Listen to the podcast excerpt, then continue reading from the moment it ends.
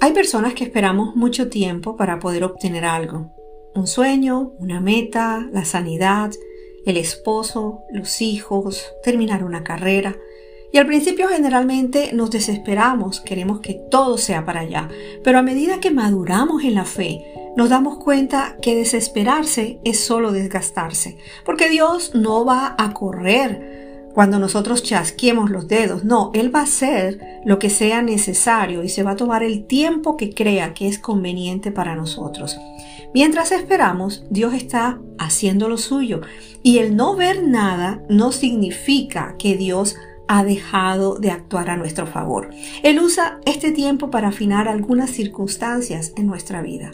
Y tal vez pasemos mucho tiempo sentados en la sala de espera, pero esa temporada debe servirnos para aprender a confiar en Él. El libro de Miqueas en el capítulo 7, versículo 7 dice, "En cuanto a mí, busco la ayuda del Señor, espero confiadamente que Dios me salve y con seguridad mi Dios me oirá."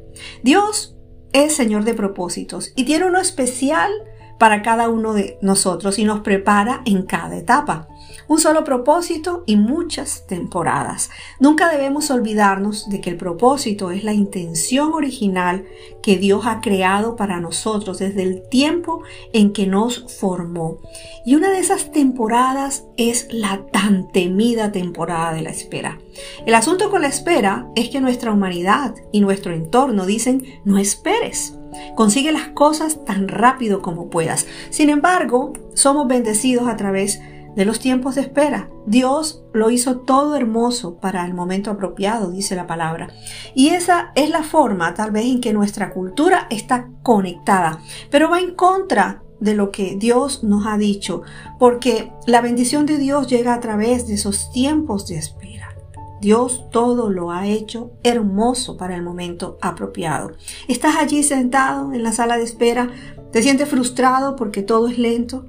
Déjame decirte, todos, por una u otra razón, hemos estado sentados allí.